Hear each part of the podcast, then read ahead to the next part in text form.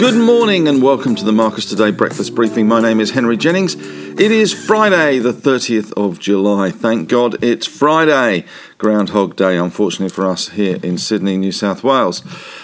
As usual, with all the information contained in this briefing, it is general advice only. So please do your own research, contact your own financial advisor regarding any of the thoughts, ideas, or insights in this presentation. And if you need to, you can always pause the PowerPoint slide here and read the disclaimer in full. And if you're listening on a podcast, head on over to our website and you can read the disclaimer there.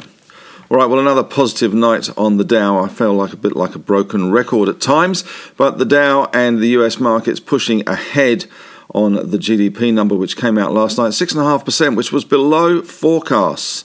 Forecasts were for over 8%. So that does feed into the narrative that the Fed is going to stay its hand lower for longer. And we did see some corporate results dropping last night as well in a number of stocks. Amazon being one of the biggest, down 7% after hours. Uh, somewhat disappointing results for them, but we'll get onto those in a minute. For the evening, the Dow finished up 154 points or 0.44%. 35085 back above 35,000 that seems incredible doesn't it uh, Nasdaq up 16 points or 0.11% to 14,778 and the S&P 500 up only 0.42% so no middle for diddle today. Up 19 points 44.19 VIX index as you would expect uh, down 3.3%, 17.70. Our SPI futures pointing to a seven point gain today, but probably likely to be as cautious as we were yesterday. Yesterday had a very narrow range, and I would say below average volumes, so nothing really that exciting yesterday. It did open up, stay there, and then I think everyone switched on to the New South Wales briefing and then over to the Olympics. I know that I spent some time doing that. But we did see commodities doing better last night with Brent crude up 1.75%, $1.31 to 76.05, back above that 75 level. WTI not there yet, but heading that way, up 1.7%, $1.23, 73.62. Big riser last night was gold, had a really nice day, $31.50 to the good 1.75%, 1831.20. Why was that better? Well, a lower US dollar certainly helping there on the back of that lower rates for longer mantra that came out of that disappointing GDP number. So there is signs that the US economy has had the big bounce and is cooling slightly, which is somewhat worrying. And but the market for the time being very much focused on what the Fed is doing rather than anything else. Casualty last night, though, was iron ore down 3.1%. China again moving uh, with some of the steel production measures in China to cool the prices of some commodities, and iron ore was suffering. Also, read today that Brazil is in the grip of a serious, serious drought, and one of the rivers that Vale use to transport iron ore, saving on truck costs um, is actually uh, not navigable at the moment. So as a result, um, they're not getting as much iron ore out as they would like, and the iron ore they are getting out is more expensive. So something to keep an eye on there, maybe a little bit left field. As far as other commodities go, last night we had copper up 1.2%, nickel up 1.6%, aluminium up 2.1, zinc up 0.9, lead up 1.3, and tin up 1.24. BHP in ADR form up 1.4% and Rio up 2.37%. In here we have the uh, when it finally updates, we have the S&P 500 index. Uh, you can see sprinting out of the blocks a bit like the relay teams at times, and then uh, failing at the uh, end. So just slightly coming off the highs towards the end, but nothing very much to worry about. But those Amazon numbers after hours were a little bit of a concern. Is the US economy slightly changing? I guess they've been a big beneficiary from the lockdowns, and of course, as the US economy opens back up and goes back to a more normalized situation, maybe they will not do quite as well. Major stories last night, record highs again. Jackson Hole is now looming as the next big event for the Fed. It always was, to be honest, 26th to 28th of August. That GDP rose at around 6.5%, estimates for around 8.4, so a big, big miss there. Uh, for the GDP number coming out of the US. The Senate is advancing the infrastructure bill again. The more it advances, the smaller it gets, it seems. Atlassian one of our great homegrown tech stocks. They reported a loss of only $213 million for the fourth quarter, compared with a loss of 385 million a year earlier. So there you go. Stock up 13% on the back of a $213 million loss. I'm sure Mike Cannon-Brookes will be out buying more houses.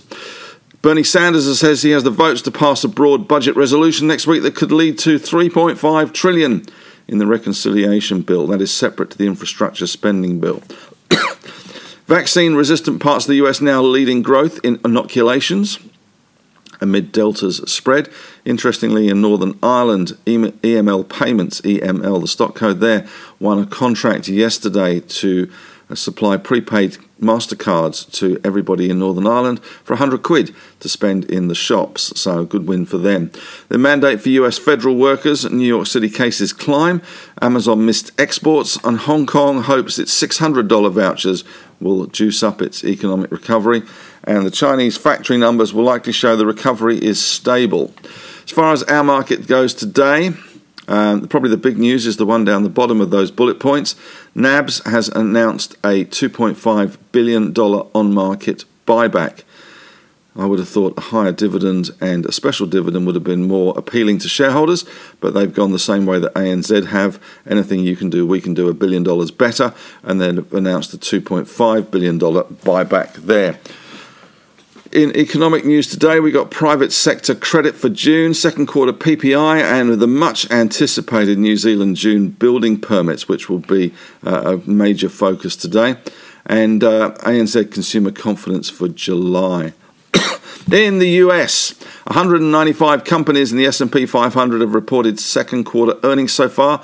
Nearly 91% have beaten estimates. I would suspect that the estimate people are wrong rather than the companies. So there's a bit of both, I would imagine, but um, does seem that uh, analysts have been a little bit too bearish, maybe. That GDP number in the US did miss forecasts, and PayPal as well had a bit of a miss, and it could be that the new world looks a little less um, stay at home and pay for things on the internet than out and about buying services. So PayPal said transaction volume hit 1.5 billion for its buy now pay later business in the June quarter, which was up 50% on the prior quarter. That will obviously have some impacts on the likes of Afterpay, Zip, etc. They've said the total transaction volume since launch is 3.5 billion. 7 million consumers transacting 20 million times. So that's uh, one that's three transactions per consumer. BHP Rio up uh, in US dollar terms on the ADRs, that's American Depository Receipts, and uh, 1.4% for BHP, 2.4% for Rio. 10 year yields US 1.27, Australia 1.15 still. Obviously, the COVID cases and the lockdown in Sydney uh, having a bit of a detrimental effect on that 10 year bond rate. Germany still minus 0.45. Uh, Macquarie yesterday flagged that its payout ratio would drop from 60 to 80% of profits to 50 to 70% as they are eyeing opportunities in the post COVID world. Fortescue has flagged a huge dividend increase. 80% of profits will be paid out in dividends. That's the target. Analysts are now penciling in $3.32 in total for 2021, which is almost double what they paid in 2020. And Twiggy would trouser a $4 billion check. Hard to imagine, isn't it? There you go. Uh, ASIC is suing the AMP for corporate super fees, being charged for no service. And as I said, the big news of the morning really is the National Australia Bank buyback, two and a half billion on market buyback, which will mean support for the stock and the sector. Question of the day today this is one Marcus suggested. Did you buy one of our one stock portfolio stocks? And if you did, how are you going? We've had a couple of uh, good winners out of that um, piece that we wrote about a month ago. following on from our $12 million man. Did you buy one of our one stock portfolio stocks? If so, how are you going? Love to hear your thoughts and experiences there. And uh, been writing a bit about that in the newsletter in the last few days. Thanks very much for listening. Have a great session and a great Friday. Head on over to the Facebook discussion group. We'd love to have your thoughts, ideas, and insights over there and your answer to the question of the day. That's always a great way to start the conversation. And we've got three and a half thousand plus members now on that Facebook group. It's a very well behaved group. If you have any qualms about Facebook, don't. Uh, this is uh, one of the better groups out there. Members helping members is the motto. And I'll be running another Ask the Analyst session at 5 p.m. tonight. So if you have any questions, uh, drop me a line uh, either before or tune in at 5 o'clock, and I'll be running it for around an hour. So far, I'm looking at Corazon, which I haven't looked at for a little while, uh, Sandfire and Oz Minerals as a bit of a comparison, and also going to have a little look at Novonix uh, which one member suggested I have a look at a report coming out of a broker. It was 38 pages, and uh, I haven't quite got around to all 38 pages yet, but uh, I'll give Novonix a bash uh, this afternoon as well. But that's it for today. Thanks very much for listening, and have a great day.